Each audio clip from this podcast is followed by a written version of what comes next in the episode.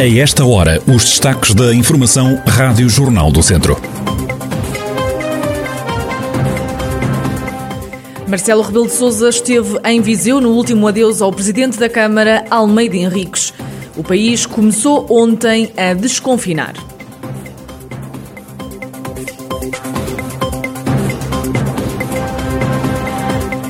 A atualidade da região em desenvolvimento já a seguir.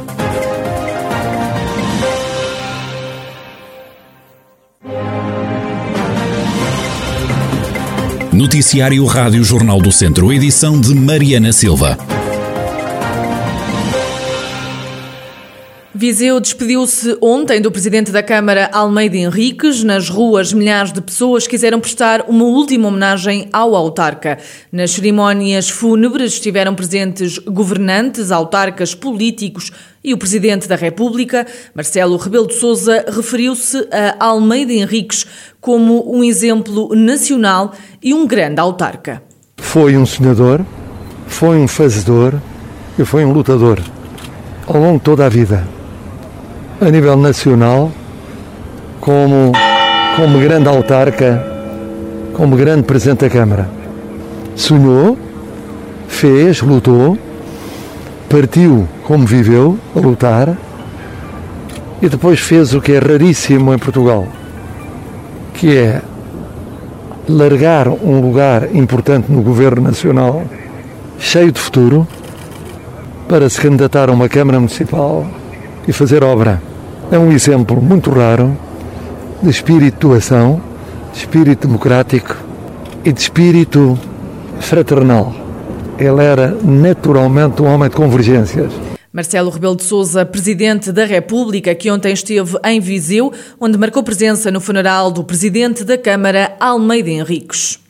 A partir desta semana já se podem realizar feiras e mercados do ramo não alimentar. Os feirantes de roupas, por exemplo, podem voltar a fazer negócio. Delfim Almeida, da Associação de Feirantes das Beiras, defende que os feirantes perceberam o momento difícil que o país atravessa e que este é o momento certo para regressar à normalidade. O responsável diz que há feirantes que não vão voltar a montar a tenda.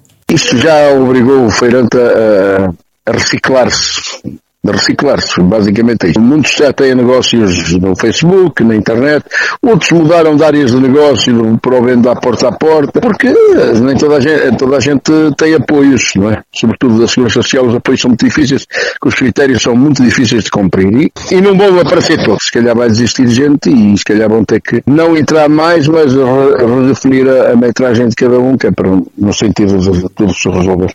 Delfim Almeida, da Associação de Feirantes das Beiras e o futuro que se antevê complicado.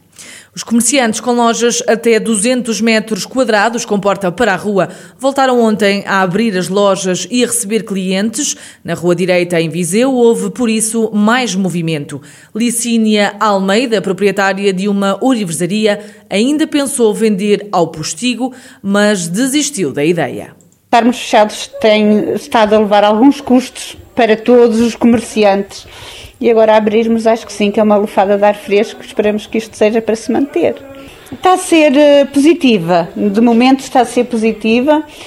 Uh, derivamos a oportunidade de abrir ao postigo, mas um, um, o tipo deste, deste artigo ao postigo não era, não era viável, não era confiante. E então Uh, resolvemos abrir hoje, estou cá eu e o meu marido, ele, e um, resolvemos abrir hoje porque achamos que já há mais probabilidades de nos mantermos abertos. Já Paulo Domingos, dono de uma sapataria, queixa-se de haver ainda pouco movimento na rua. Ainda não fiz hoje negócio, mas também não se vê muita gente a circular. Também é o dia a seguir à Páscoa, sempre foi assim um bocadinho a diminuição de, de pessoas e, e nesta altura então ainda mais. A quebra de negócios é, é notória e estava expectante, mas uh, um pouco desiludido porque continua a, a haver pouca circulação na, nas ruas. Os comerciantes de Viseu a reagirem à reabertura das lojas. Ainda no dia de ontem voltaram a ser montadas as esplanadas e houve quem não faltasse à chamada. Aproveitaram só logo pela manhã para tomar o pequeno almoço ou beber um café.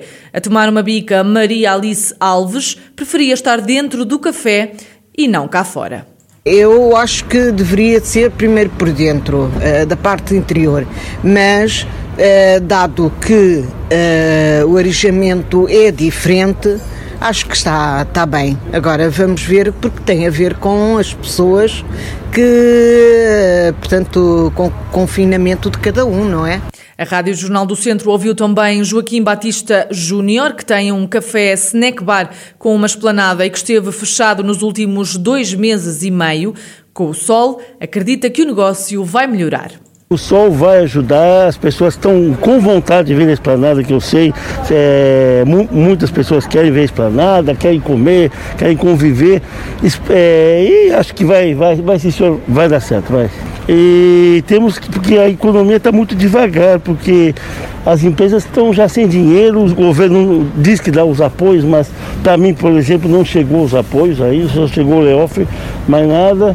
Os empresários do ramo da restauração e bebidas expectantes com o regresso das esplanadas, mas a queixarem-se da falta de apoios do Estado. Os ginásios voltaram a abrir portas também eh, na última segunda-feira. As aulas de grupo só regressam daqui a um mês. Tiago Cunha, diretor de um ginásio na cidade, dá conta da entrada de cerca de 70 pessoas só na parte da manhã. O regresso está a ser muito positivo. De, nós eh, abrimos hoje às 7 da manhã e logo desde manhã tivemos uma afluência grande. Estamos a terminar agora a primeira manhã e já temos cerca, tivemos cerca de 70 pessoas que frequentaram o nosso clube e como dá para perceber, as pessoas estão, estão felizes por poder regressar aos treinos. Está a ser bastante positivo. Tínhamos a expectativa de que as pessoas quisessem regressar, inclusive estamos a fazer novas adesões. Os ginásios também de volta ao ativo. E a semana começou na região com sol e com temperaturas mais altas durante o dia. Espera-se também uma descida da temperatura mínima. A partir de quinta-feira, o céu começa a ficar carregado. No final da semana, até pode chover, como dá conta a meteorologista Paula Leitão, do Instituto Português do Mar e da Atmosfera. No dia 8 já começa a aparecer alguma nebulosidade durante a tarde, com possibilidade de alguns aguaceiros que são ainda pouco prováveis no dia 8, mas que no dia 9 e no dia 10 já serão bastante mais prováveis. Portanto, sexta e sábado são os dias em que é mais provável que haja chuva. A temperatura também vai sofrer uma, uma descida, eh, já eh, para os 18 graus. Eh, e depois, a partir de domingo, é provável que volte o sol, mas ainda com temperaturas baixas. Isto é, um bocadinho mais baixas do que estão agora. Mas na primavera é normal estas oscilações da temperatura. Paula Leitão, meteorologista no Instituto Português do Mar e da Atmosfera, com a previsão do estado do tempo para esta semana na região de Viseu. Francisco Carvalho segue para o terceiro e último mandato à frente da Câmara de Penalva do Castelo. O autarca vai recandidatar-se pelo PS para poder concluir obras e projetos no Conselho. A nível de infraestruturas na vila, pretendo dar-lhe uma roupagem diferente.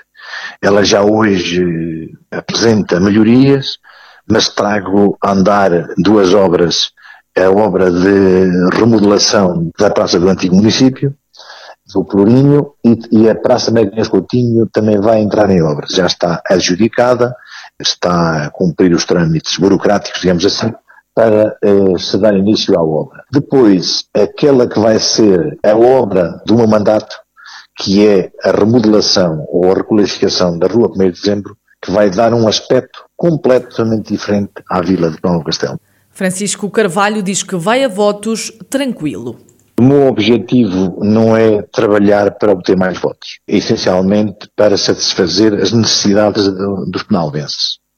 Obviamente, se obtivermos uma vitória folgada, eh, revela que os penalvenses estão satisfeitos com este Executivo. Eu sinto que eles estão satisfeitos. As manifestações diárias que nos têm feito chegar vão nesse sentido. Obviamente que, não sabendo ainda nesta data quem será o adversário, que, ou os adversários que se apresentam, não sei. Eu, eu vou candidatar-me de uma forma muito tranquila, porque tenho noção do trabalho executado, do esforço que temos desenvolvido em prol dos penalvenses. E é isso que nos motiva. Francisco Carvalho, que se candidata ao terceiro e último mandato à frente da Câmara de Penalva do Castelo. O PS venceu as últimas eleições autárquicas com 67,87% dos votos.